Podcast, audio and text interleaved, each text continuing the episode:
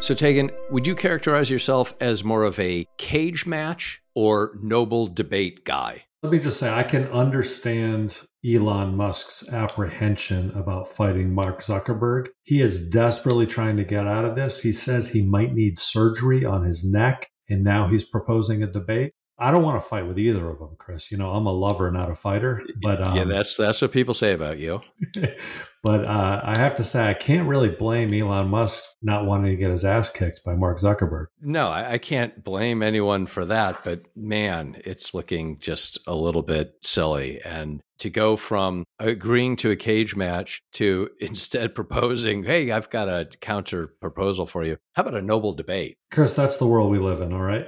You know, it is, it is the world we live in. And let, let me just say, for the record, I am more of a noble debate guy myself. This might be actually the highlight of the podcast today because some of the news this week is actually much less enticing than that. It certainly has a chance to get much bloodier than a cage match. So why don't we get into it? A quick reminder there's a mailbag. You can contact Taegan via Political Wire. You can email me by simply replying to any day's newsletter. We've been getting quite a few emails coming in. We've got one today, a few more that we will do next week. But why don't we get to the news of the day?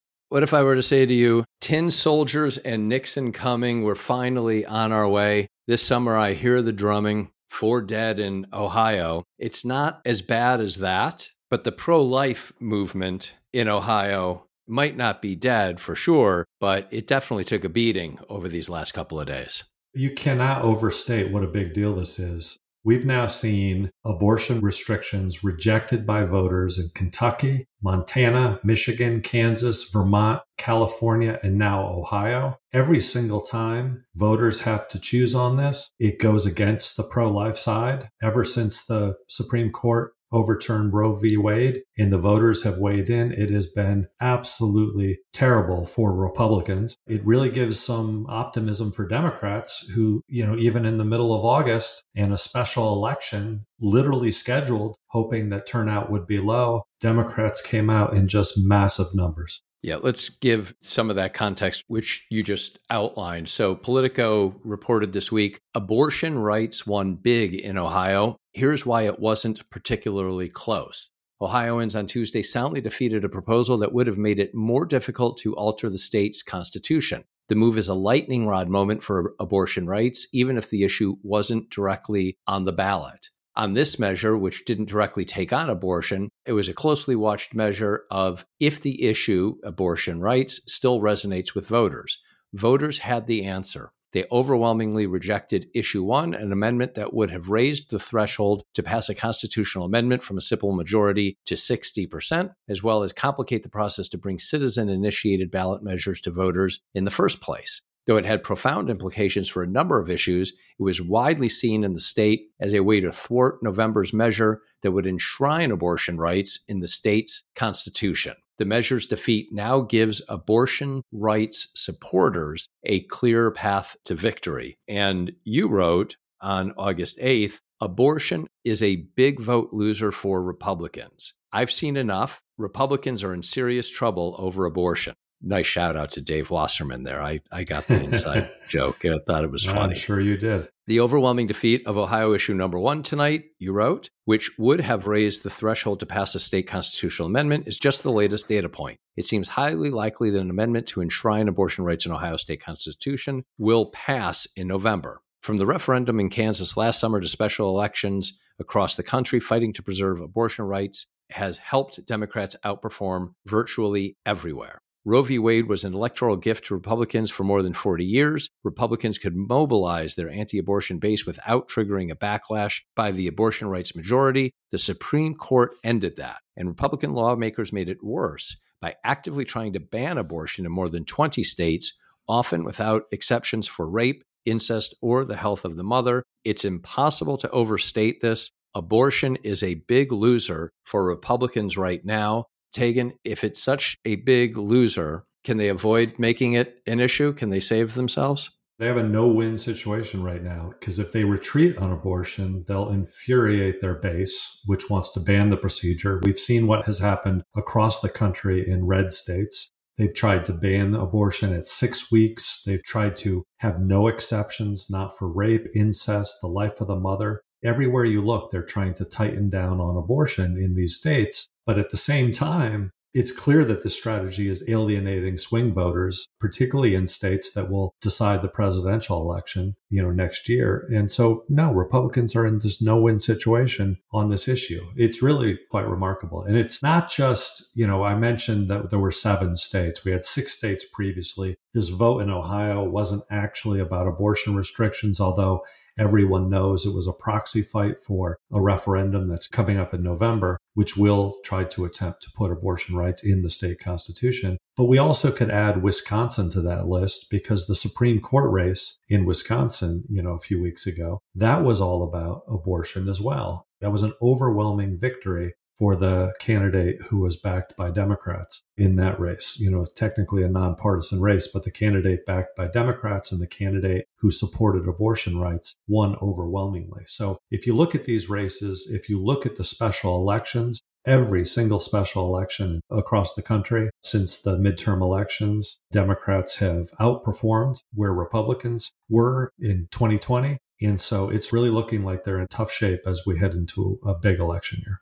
Do you give any merit to the argument that, yes, anti abortion took a beating in that election, but what really got rejected was the attempt to jury rig and change the Ohio constitutional amendment process under the cover of extended summer light and summer warmth trying to sneak this through, you know, in a summertime vote. People in Ohio really took offense to that. And what some folks point to is look at how Cincinnati voted. Very, very, very, very conservative location. And they voted against this amendment. Same thing in Columbus. I think that that area voted against it as well. And so, yes, this was, you know, not a great day for the pro life supporters, but we'll see what happens in November because really what Ohio voters were saying was we're more conservative than this. We should not be making such radical changes to the constitutional amendment process. Any merit to that? Oh, no, of course. I mean, this was just a proxy fight for abortion. So you definitely had a situation where there were other factors that were at play, and disenfranchising voters and their power is never a popular thing. So the fact that Republicans were trying to do that, it just wasn't a very popular thing. But, you know, once again, I'll just look at the polls. There was a new Economist poll that came out this week that found 77% of respondents said abortion rights were either very or somewhat important this year. Only 23% said the issue is not very important to them across party lines. And this is where the big difference is 87% of Democrats said abortion rights are important, only 72% of Republicans. The fact that Democrats are valuing this and they find the Republican position on abortion a threat to their liberties, they're coming out to vote the Republicans have found themselves on the uh, wrong side of this issue as the dog who caught the car, and now they don't quite know what to do. And so, even people like uh, Ann Coulter, who is not somebody that I regularly quote, she said by the time Republicans notice voters actually are in favor of abortion, there'd be no elected Republicans left. She can't believe that there's this much focus being put on an issue that is so unpopular around the country. I can't tell you how many tweets I see that say, I can't believe I'm agreeing with Ann Coulter on this. Very frequently recently, as she tweets about that, about Trump, and about other topics.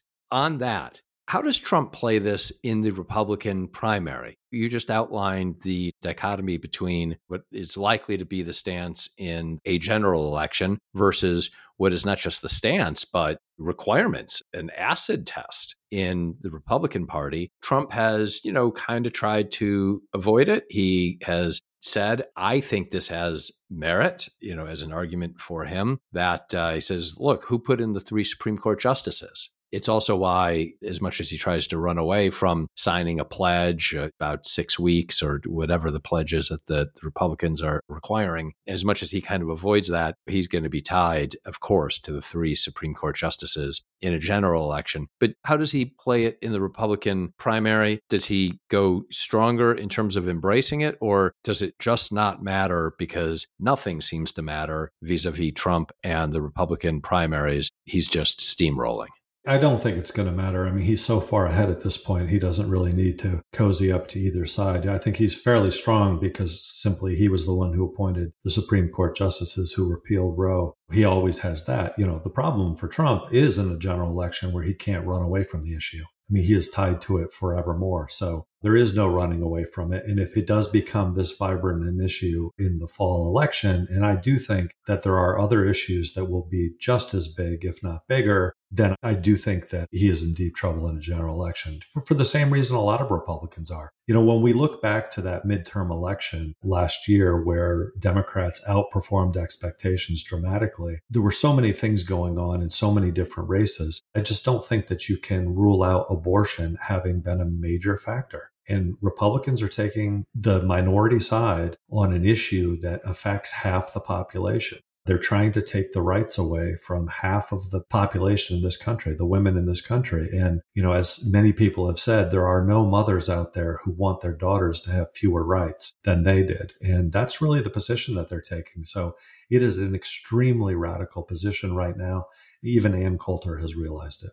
So, this alignment that you're making and, and, others are making around the abortion question and its allure and power for Democrats at the ballot box inspired a question emailed to us from Alex L., who wrote, a question for the podcast. Do you know why Ohio's ballot measure to protect abortion is scheduled to take place this year instead of next year?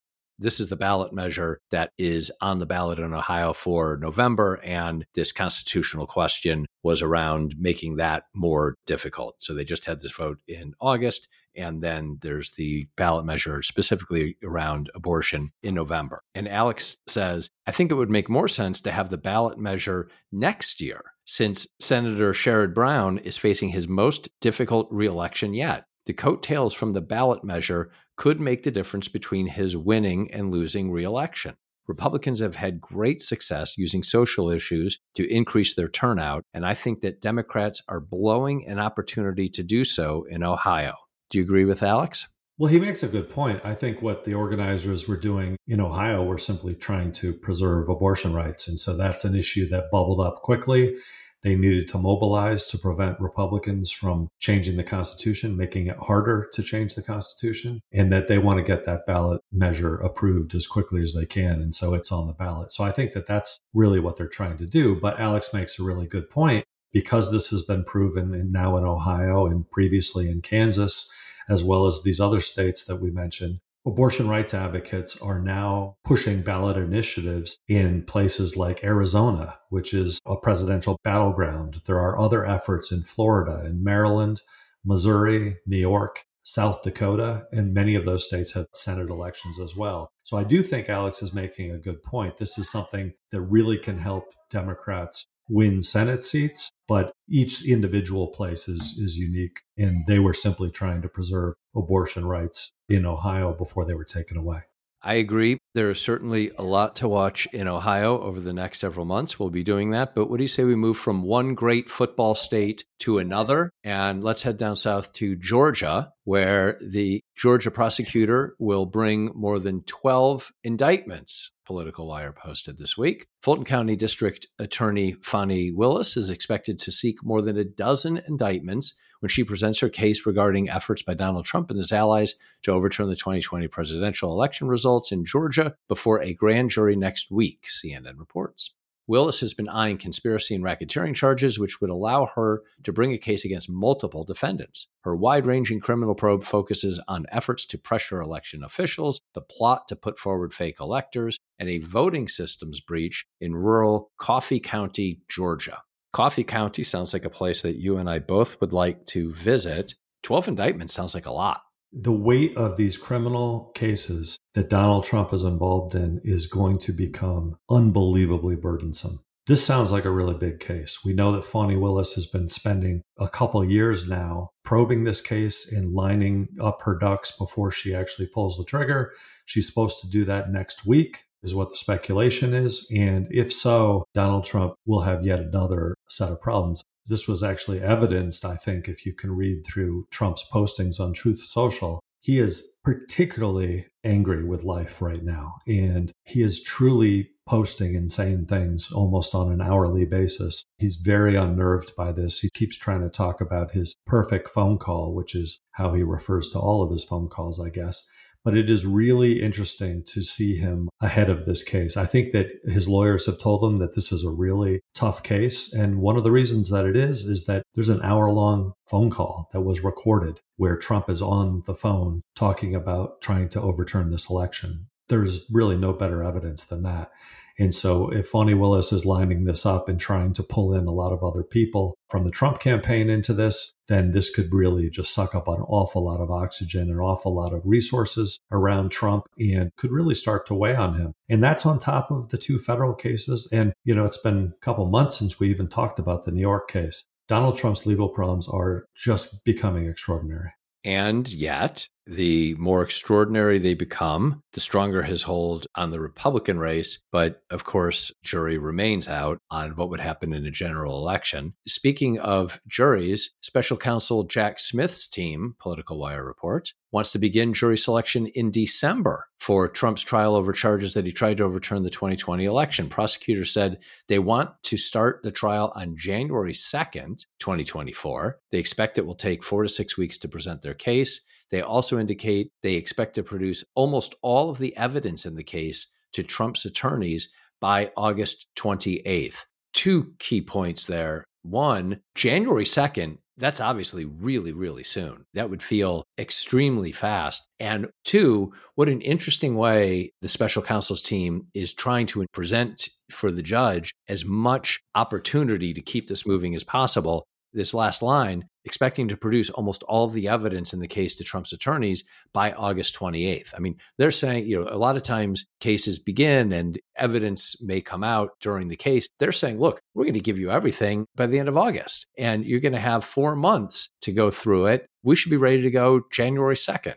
Do you have an over under on uh, January 2? It's unlikely to be as early as that, but certainly that is an ambitious date. And it's one that the Trump attorneys are going to try to delay, delay, delay. That's Trump's best hope at this point is to delay these cases as long as he possibly can. That is his signature move. But, you know, what a badass move by Jack Smith to actually give all the evidence up of the case by the end of August gives you three to four months to actually get through it. This is the advantage that he has in this case. Not only is it just a handful of charges, he's not dealing with classified documents, you know, like the other case that they have down in Miami. In that case, and just one have, defendant. Very good point. Just one defendant so far. And in this case as well, the thing that we don't know about this case, although perhaps we're all going to know by August 28th, is whether or not Mark Meadows has actually flipped on Donald Trump as well as maybe some of these co conspirators who have been named but not yet indicted. So Jack Smith is definitely intent on doing this. And of course, what this means is that if you actually think about this,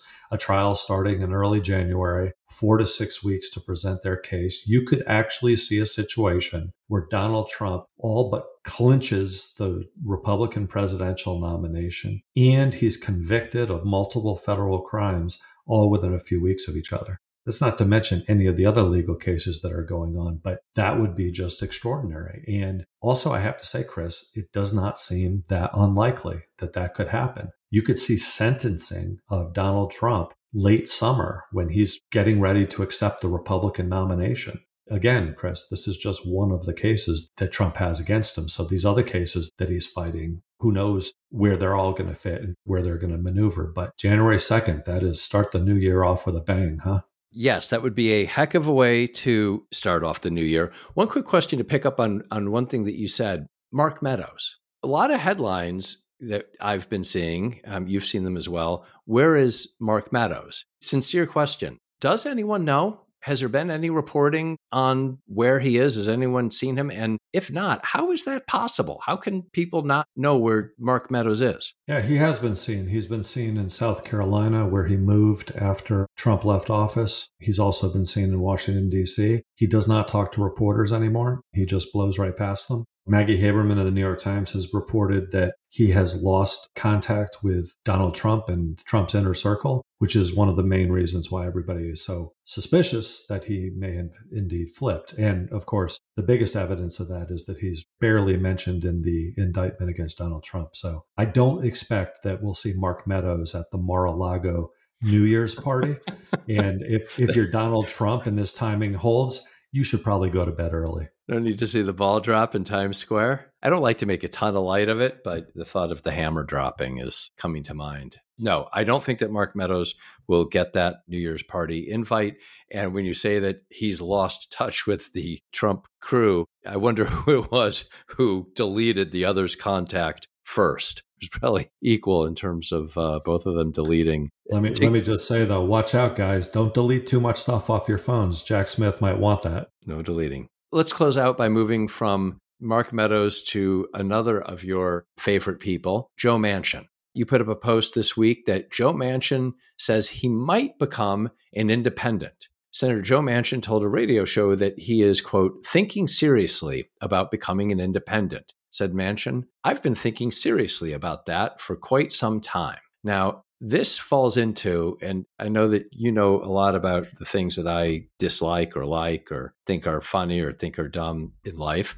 I don't know if you're aware, I really dislike the public pronouncement, I'm thinking seriously about X, Y, or Z. Why do you need to tell me that? I think seriously about a lot of things. I would assume that you do too, Senator Manchin or Kyrsten Sinema or anyone else. Why are you telling me that you're thinking about something? Like, tell me when you've decided something. Tell me when you've done something. But I don't care that you're thinking seriously about this. One of the reasons Manchin is thinking seriously about this is because just a few months ago, he said the exact opposite. He said he has no interest in becoming an independent. He said he's always been a Democrat. And this was right after Kyrsten Sinema left the Democratic Party to become an independent. And so he has actually relatively recently suggested he would not do this. All this news really indicates to me is that Joe Manchin is looking desperately for a way to get reelected in West Virginia. And if being an independent is that way, then that's the way he's going to go. So he's trying to figure out a way because he's got Jim Justice running against him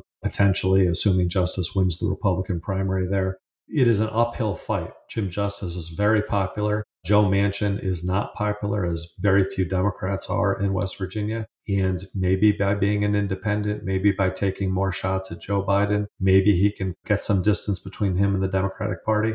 I think Democrats look at it and say, to paraphrase Nancy Pelosi, just win, baby, because if he caucuses with the Democrats, it doesn't really matter to the Democrats what he calls himself. But he's showing desperation here because he knows that if he runs as a Democrat, the odds of him winning are very low. The sports fan in me can't help but point out that Nancy Pelosi may have said that, but she must have cribbed it from Al Davis, the former owner of the Oakland Raiders and the Los Angeles Raiders, and then the Oakland Raiders again. He's no longer with us, so he's not the owner of the Las Vegas Raiders not surprising that Pelosi says that because Al Davis uh, with the Bay Area Raiders, that was his saying, "Just win, baby." That just uh, win, baby. I'm sure that's where she's got it from. But I know, bet her practicality about that is really one of the most amazing things, and one of the keys to her power is that she really just kept her eye on the ball. Just win, get the seats. We'll figure out the rest later. And I think that's what most Democrats are saying to Joe Manchin right now. If you can win that Senate seat, that would be a gift for Democrats in some way. The one thing that Democrats don't want, though, is Joe Manchin running as an independent for president of the United States. That's something that they don't want to see. So I think that this is probably good news for the fact that Manchin is really looking for a way that he can keep his Senate seat. Oh, that's interesting. So you don't think that this is an opening for no labels? I mean, it could be. And I'm not entirely convinced that Joe Manchin running as an independent running on the no labels line that that would be terrible news for Democrats. I think Democrats would like to face off Joe Biden against Donald Trump again of clean race. I think that's their preference, but I think with Manchin out there, I don't know how many Democrats he's really going to attract. In fact, I could see him attracting a lot of more moderate Republicans who just can't vote for Biden, but can't vote for Donald Trump either. So I'm not entirely sure that Joe Manchin running as a no labels candidate would hurt Biden as much as some people think. But anyway, it's one of those things where Democrats would just rather not say it. Excellent analysis as always. But eh, look, we're honest with each other. Net net, I am highly disappointed by your analysis of this Joe Manchin saying he's thinking seriously about becoming an independent. Some of the, what you said was interesting, but I think bottom line is it's really problematic analysis because of the opportunity that you missed. Oh yeah, what's that? Joe Manchin floated a trial balloon, my man. yes, he did. Yes, he did. And I, I hope that uh, Senator Manchin is listening right now. I'm sure he is. Talk to you next week, Taegan. See you, Chris.